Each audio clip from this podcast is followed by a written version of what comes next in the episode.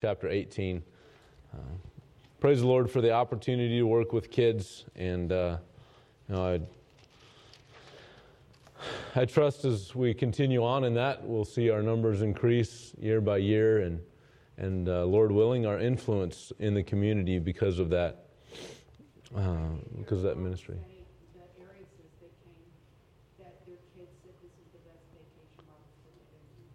Amen. Good. That's great. Did you hear that? The areas, Arius, is that what it is? Homeschool group, a homeschool family. They uh, they said that this was the best VBS they'd been to this year. So, praise the Lord for that. Oh, even in years past. Well, good. I uh, I'm glad. And um, Elizabeth doesn't like me saying much about her, but she did a always does a great job in putting that together. And all the decorations were awesome too. Appreciate everyone's work in that. Well, Exodus chapter 18. Exodus chapter 18.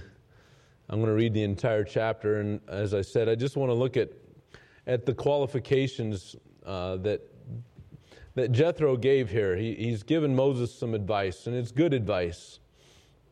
Um, so every once in a while, we should listen to our father in law. Uh, don't have to all the time, all right? Chapter, verse 1 says When Jethro, the priest of Midian, mother's, Moses' father in law, heard of all that God had done for Moses and for Israel, his people, and that the Lord had brought Israel out of Egypt, then Jethro, Moses' father in law, took Zipporah, Moses' wife, after he had sent her back, and her two sons, of which the name of one, the one was Gershom, for he said, I have been an alien in a strange land. And the name of the other was Eliezer, for the, the God of my father, said he, was mine help and delivered me from the sword of Pharaoh. And Jethro, Moses' father in law, came with his sons and his wife unto Moses in the wilderness, where he encamped at the Mount of God. And he said unto Moses, I, thy father in law Jethro, am come unto thee, and thy wife and her two sons with her. Moses went out to meet his father in law and did obeisance and kissed him, and they asked each other their welfare, welfare, and they came into the tent. And Moses told his father in law all that the Lord had done unto Pharaoh and to the Egyptians for Israel's sake, and all the travail that had come upon them by the way, and how the Lord delivered them. And Jethro rejoiced for all the goodness which the Lord had done to Israel, whom he had delivered out of the hand of the Egyptians.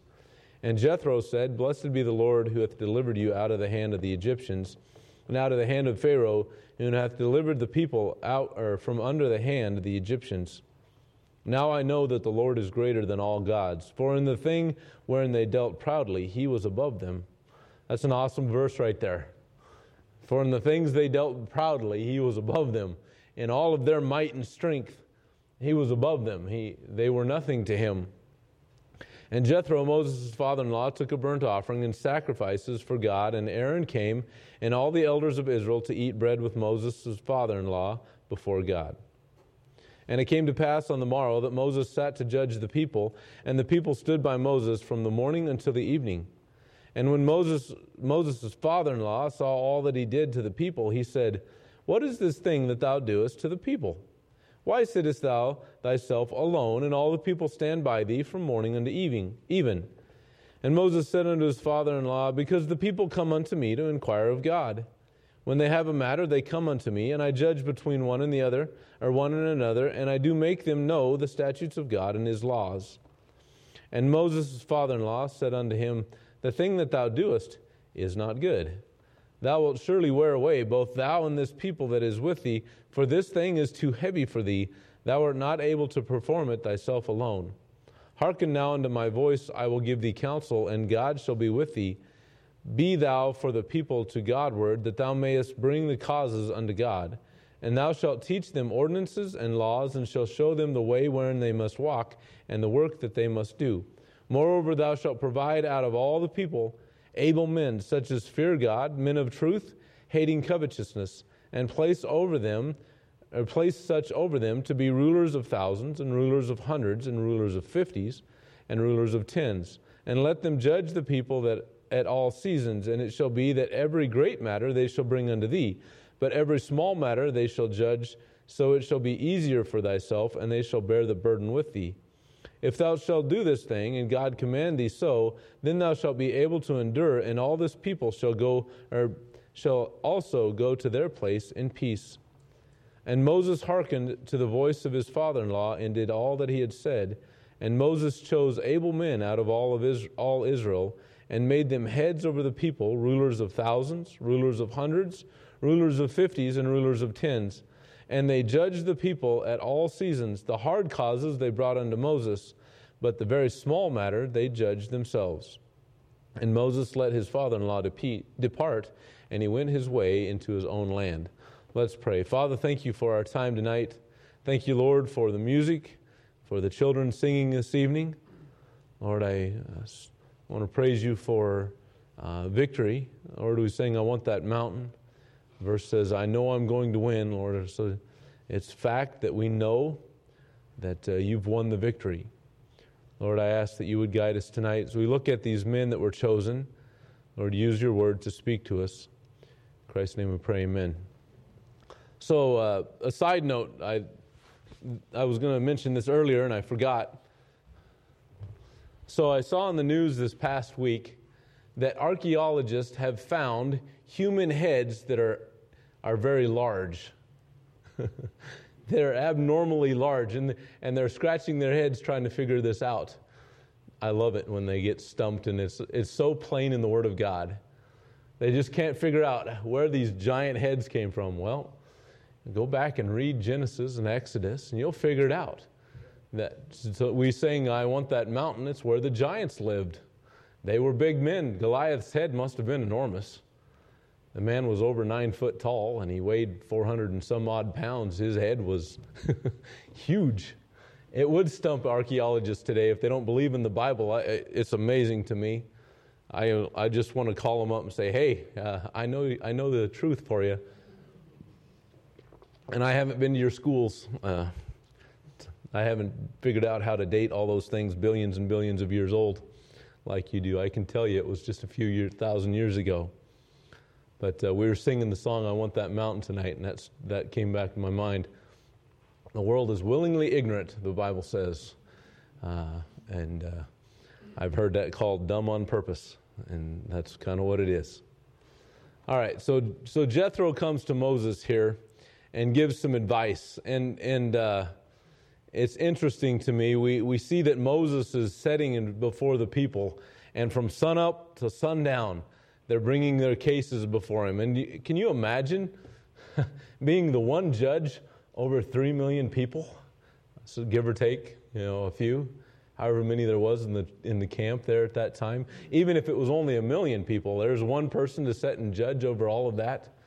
And uh, Jethro comes, and it says he comes up, and they have a little conversation. How you doing? We're doing well. And they, you know, uh, they have their pleasantries, and then they go into the tents, and Moses starts telling Jethro all that God has done uh, from his time going back to Egypt until now, and, and the, just the mighty hand of God working in his life. And Jethro makes that statement uh, Blessed be the Lord who hath delivered you out of the hand of the Egyptians, verse 10, and out of the hand of Pharaoh, who hath delivered the people from under the hand of Egyptians. Now I know that the Lord is greater than all gods.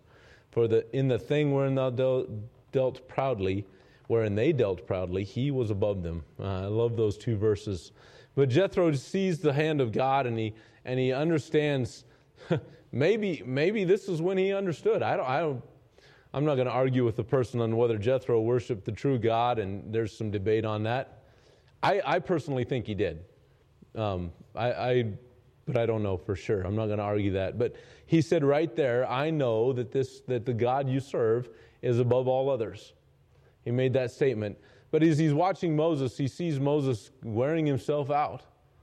And as a concerned father in law, he looks and he goes, You can't keep this up. This is not wise what you're doing. This is not good. You cannot sit over these people and judge every matter.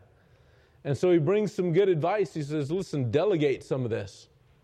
Start getting those over thousands and hundreds and tens and fifties and tens. Set up uh, some other people here to, to take these smaller cases and judge in them. And uh, and so he says, he gives us good advice, but he gives some qualifications for these men that are going to set up and judge. The, set, the men that are going to set up and serve God. I, I know that we don't have such a thing today, all right? I praise the Lord that I'm not the judge. that's, that's not the position of a pastor. I can give counsel, I can give advice, but I'm not the judge. We can go to God and He can judge directly for us today. We, we don't live under the law as they did. But um, these men were put into a place of service. And that's what I want us, want us to see tonight. Whether it's, whether it's judging over the people of Israel or if it's a place of service for the Lord. And as I thought about that, when I apply it that way, this, these qualifications then fall on every one of us. Because we all have a place in the service of God. We all are to be following Him and serving Him and giving Him our all. Jesus paid it all, all to Him I owe. I, I, I am no more a servant of God than you are, and you are no more a servant of God than I am. If we are redeemed tonight, we're His servant. We're to be serving Him and, and walking with Him. And, and these qualifications should then be in our lives. And, and it's simple, it's not, it's not deep theology tonight. He said, verse 21 Moreover, thou shalt provide out of all the people able men and this is what makes them able, such as fear God. Such as fear God. Well, first of all, to serve God, I just said it, you have to know Him as your Savior. That's the first step in fearing God. You, when, you under, when you truly fear Him as, as a lost person, you're going to give your heart and soul to Him. It's that understanding of who He is and where you are and, and the need that you have. I do not believe you can fear God and not be His child. You cannot fear God and not accept Him as your Savior. You can, you can understand some things and reject Him, but if you fear God, you're going to follow Him. So, first of all, this, this qualification is that you know the Lord is your Savior. You can't serve Him outside of being His child. Let's look at some words of David. Let's see what he said in 2 Samuel chapter 23.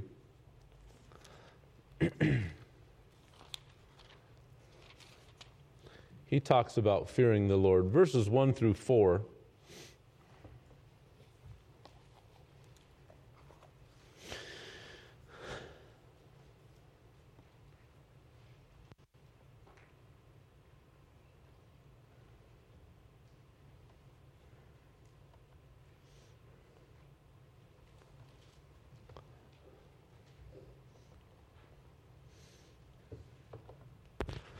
Verse 1 says, Now these be the last words of David. David, the son of Jesse, said, And the man who was raised up on high, the anointed of the God of Jacob, and the sweet psalmist of Israel, said, The Spirit of the Lord spake by me, and his word was in my tongue.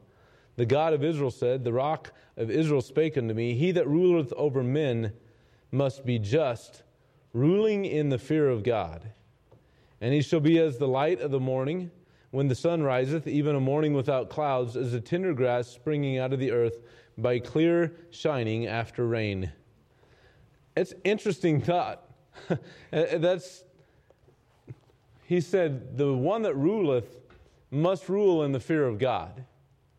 We looked at Paul this morning. His, his service was by the grace of God. It's the same thing. It's a dependence on God. It's needing Him to guide, not ruling because I'm the king, not ruling because I have authority or because I have some kind of ability, but ruling because I fear the Lord. But it says the king that does that, so can we apply it to the servant of God?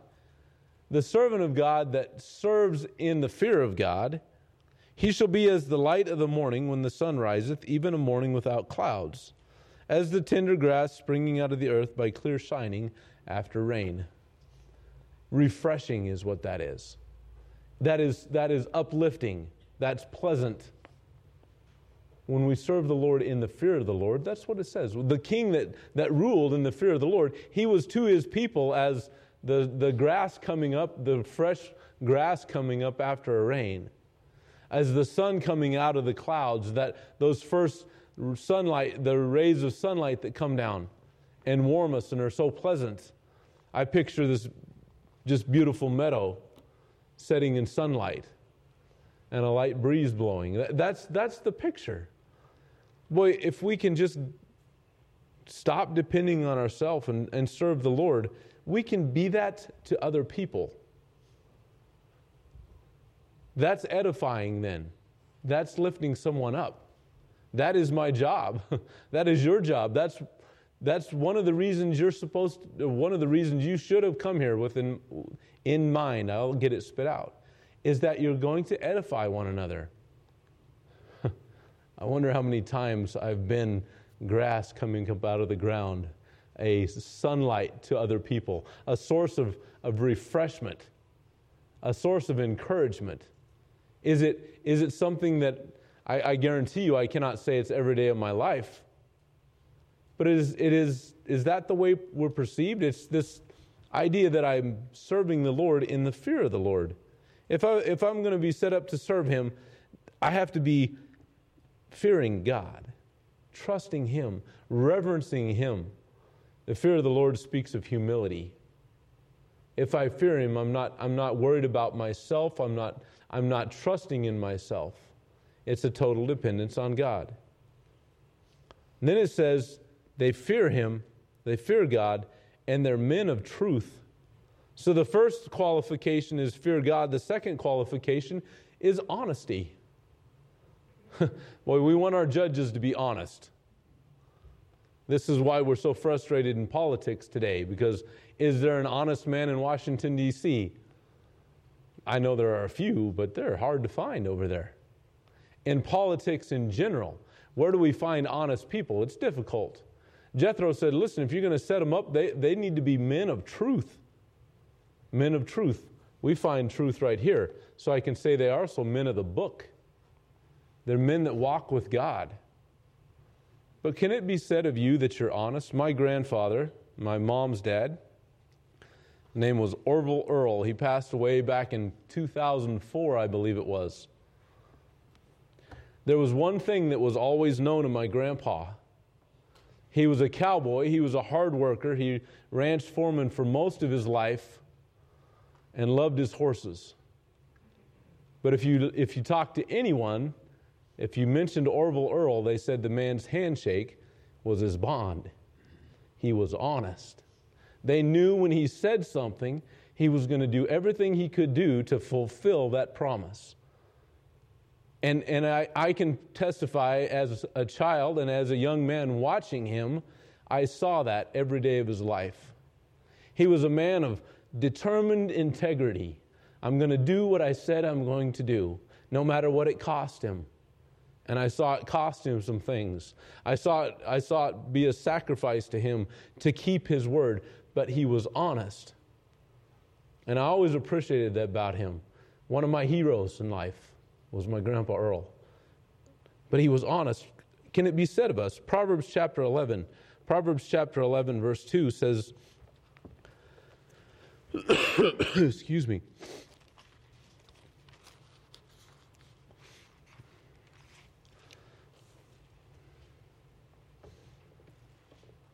Verse 3. Verse 3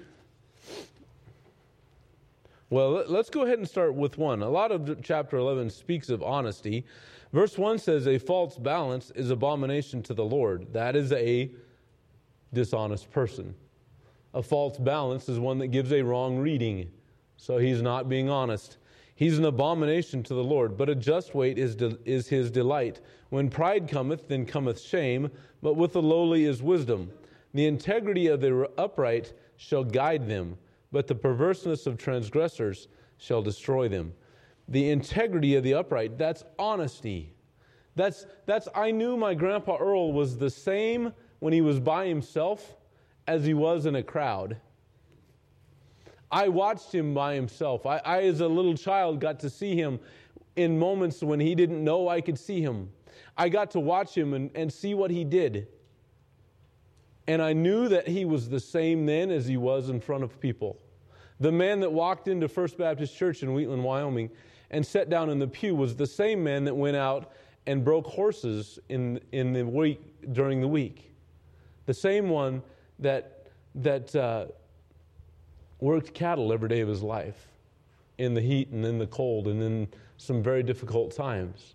he had integrity. The Bible says we are to be people of integrity. 2 Corinthians chapter 8, verse 21.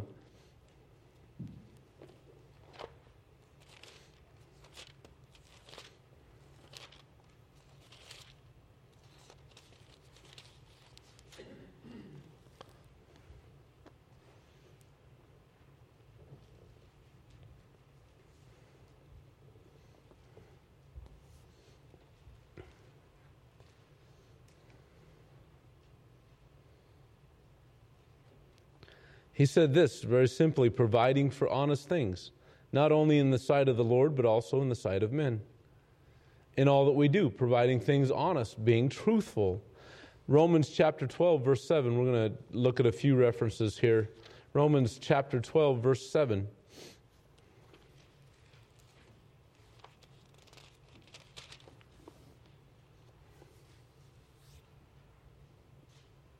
That's not the right verse verse 17. Chapter 12, verse 17 says, Recompense no, to no man evil for evil, provide things honest in the sight of all men. Provide things honest in the sight of all men. Have integrity. Have integrity. Let it be known that you're honest. Boy, working out in the world, there's nobody on the crew that the boss should trust more than those that know the Lord. The Christian should be the one that is known to do right no matter what. When I was working in Temple, I was working for the city, and I got on the sign crew, and they had me inventory our sign uh, storage. I don't know, every time they didn't have anything for us to do, I guess. If they wanted me uh, to go do something. They, they sent me into the, into the warehouse, and I counted the signs that we had, the blanks, the just pieces of aluminum, different sizes, different shapes, and I counted them. And I would come back and I would give them the most accurate count I could give of everything I had. And they would just toss it because it didn't match anything that the city had, and they didn't want to have to, to let the, the people know that the inventory for the last 15 years had been wrong. I couldn't even provide things honest. They said, Well, we're not going to give them that list. And I said, Why did I go do it? But Monty would send, or Monto would send me back because he knew when I counted I was going to do my very best. That's nothing to lift myself up, but it is the, it is the, the um, testimony that we should have out in the world. Boy, when I go to work for someone, they should know they can trust me to, to give my best when I mess something up, to be honest about it. I've had some mess ups in different jobs passed over my life that cost my bosses some, some major money. I burned up $8,000 worth of windows one day. Had to go to my boss and say, I'm sorry. But I went to him because it was the honest thing to do. And he fumed and fussed and cussed a little bit and, and uh, was pretty despondent. And then the next day, he, I have a job still. Why? Because I was honest with them. Even in my mistakes, I, I just said, listen, I'm sorry, I was not paying attention to this one thing. Do they know they can trust us? Are we honest? 1 Peter chapter 2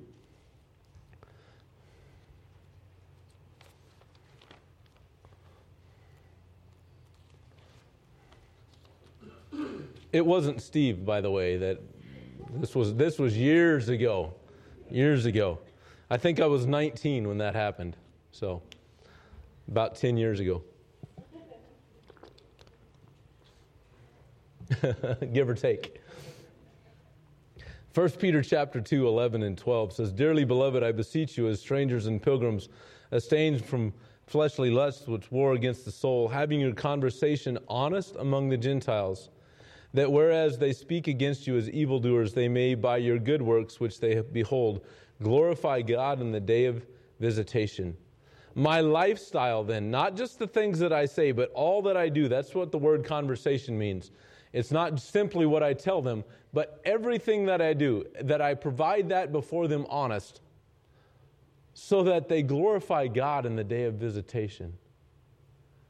that they glorify God because they saw Him leading in your life, guiding in your life.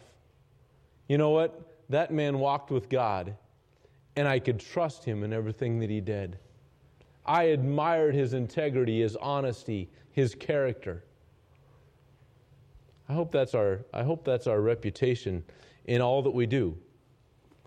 Doesn't mean you have to be the best worker they have. You, don't, you might not be the most talented worker they have, but you can be the most faithful and most honest that they have. And God will always bless that. Will always bless that. They were to be honest. Can you imagine if they got a dishonest man over thousands and he was sitting there judging them? He could have easily taken advantage of the people. He could have easily steered them away from God. So eh, these people had a place of, of importance, and Christian, we do too. As we walk through this world, we have a reputation that is Jesus Christ. We are to be salt and light in this world, so we have to be men and women that are honest, men and women of integrity, able men, able to serve. He said that they were honest, and then he said that they hate covetousness. Kind of goes hand in hand. But he said, men of truth, hating covetousness. Hating covetousness. First Timothy was written to Timothy. It was written about his ministry as a pastor. Uh, 1 Timothy chapter 6, we're going to read verse 1 through 12, speaks of finances.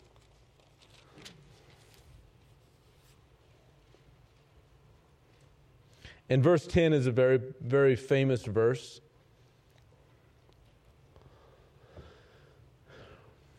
But this speaks of covetousness. Let as many servants as are under the yoke count their own masters worthy of all honor, that the name of God and his doctrine be not blasphemed. And they that have believing masters, let them not despise them because they are brethren, but rather do them service, because they are faithful and beloved, partakers of the benefit. These things teach and exhort. If any man teach otherwise, and consent not to wholesome words, even the words of our Lord Jesus Christ, and to the doctrine which is according to godliness, he is proud knowing nothing, but doting about questions and strives of words, where, whereof cometh envy, strife, railings, evil surmisings. Perverse disputing of men of corrupt minds, destitute of the truth, supposing that gain is godliness. From such withdraw thyself. So, from covetousness, from looking to gain, withdraw yourself. Supposing that, that godliness is gain. I'm sorry, that gain is godliness. Better get that right. Godliness is gain. But that gain is godliness. When we see, when we see uh, our banking account grow, well, God's blessing me, it must be godliness. Not if I'm seeking that. Because, so he said, from those people, withdraw yourself. But godliness with contentment is great gain. the riches is in contentment, in godliness, being content to walk with God. Uh, that's, that statement is almost an oxymoron to me. To be content to walk with God. There's nothing greater than walking with God. So it shouldn't be hard to be content to walk with God. We're of all men most blessed when we walk with Him. He said it is great gain. It's, it's the riches of this life that, that we can't find anywhere else. Contentment is fulfillment. For we brought nothing into this world, and it is certain we can carry nothing out. Having food and raiment, let us be therewith content. But they that will be rich fall into temptation and a snare, and into many foolish and hurtful lusts, which drown men in perdition or destruction and perdition. You know, this is where compromise comes in a church. This is where we start to see our music standards change. This is where we start to see our stand on the King James Bible change. We start accepting a watered down gospel. Why? Because it brings more people in, because it appeals to the flesh. You know, if we, if we took this choir loft down and put a drum set over here in the corner and a little darker lighting and we started having a worship team up here, I promise you we'd fill these empty seats. it appeals to the flesh, but it's covetousness. It's not godliness. Godliness is to be separate from this world. So we, so we stick with the King James Version of the Bible because why? We know it's the perfect Word of God. We stick with the old hymns. Why? Because they glorify God. They don't glorify the singer, they glorify Him. They that be rich fall into temptation and a snare, and into many foolish and hurtful lusts, which it says drown men in destruction and perdition. Think about the last line of that verse. So, what's going on in America today is drowning men in perdition and destruction. being judgmental this morning or this evening. Listen, those things that water down the gospel, that, that take away our standards, and, and this easy believism, all this movement that's going on today, is drowning men in destruction. It's causing them to die without knowing Christ. They've got a false assurance. Well, I feel good when I go in the church. It, it, it makes me feel good. My emotions are happy when I leave. It's not the truth of the gospel, though. So when, when we put people in place of leadership who are covetous and they start to just fill the seats, then it causes destruction, it causes perdition. A lot to answer for if we do that. Verse 10 For the love of money is the root of all evil, which while some coveted after they have erred from the faith and pierced themselves through with many sorrows. But thou, O man of God, flee these things and follow after righteousness, godliness, faith, love, patience, meekness. Fight the good fight of faith. Lay hold on eternal life, wherein thou art also called and hast professed a good profession before many witnesses. Hate covetousness. The love of, all, love of money is the root of all evil. It is, it is what causes us to err from the faith. And he's talking to a preacher here. Timothy, this is what you have to be careful about. Christians, it's what we have to be careful of. We can so easily fall into covetousness and start allowing things because it makes, makes it a little bit easier. We wanted numbers here, we could do it. Are we trying to serve God? Or are we serving ourselves? These men were to be without covetousness, they were to hate it. These were men that were to serve in a position honestly fearing God and striving to please Him, not to elevate themselves at all. They were not there for their own gain. Hate covetousness. These are able men. These are ones that can serve. I wonder if we're able, if we're set up to serve. These were to be godly men and it's amazing, they had a testimony that they would serve faithfully. You know, he went out and sought among the people and found them. There was those men in Israel at the time. He found those men and set them up to judge. If a call were to come today to serve the Lord, are we able? Are we able, men and women, to serve Him? If we want to be used by God, we must strive for this testimony. I'm going to close with Job chapter 1. Job chapter 1, verse 8. Job had a great testimony.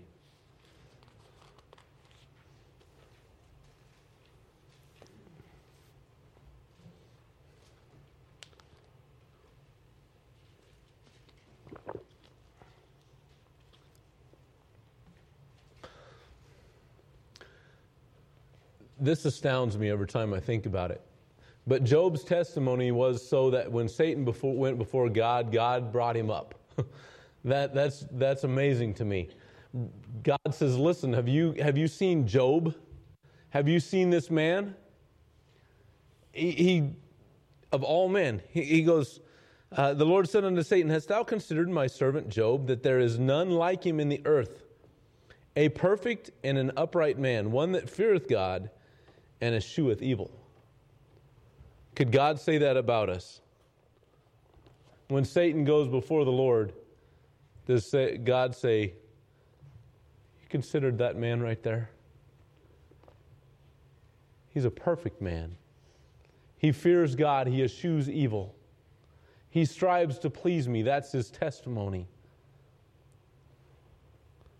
Wonder what our testimony would be. What would God say about us? Are we fearing him? Is my life lived in reverence to God? Submission to God? Allowing him to lead? Am I honest in all things?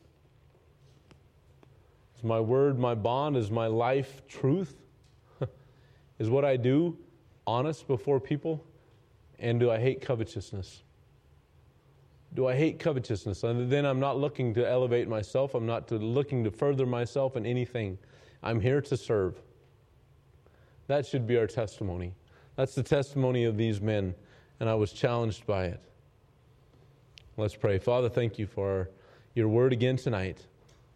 Father, we are uh, thankful for your.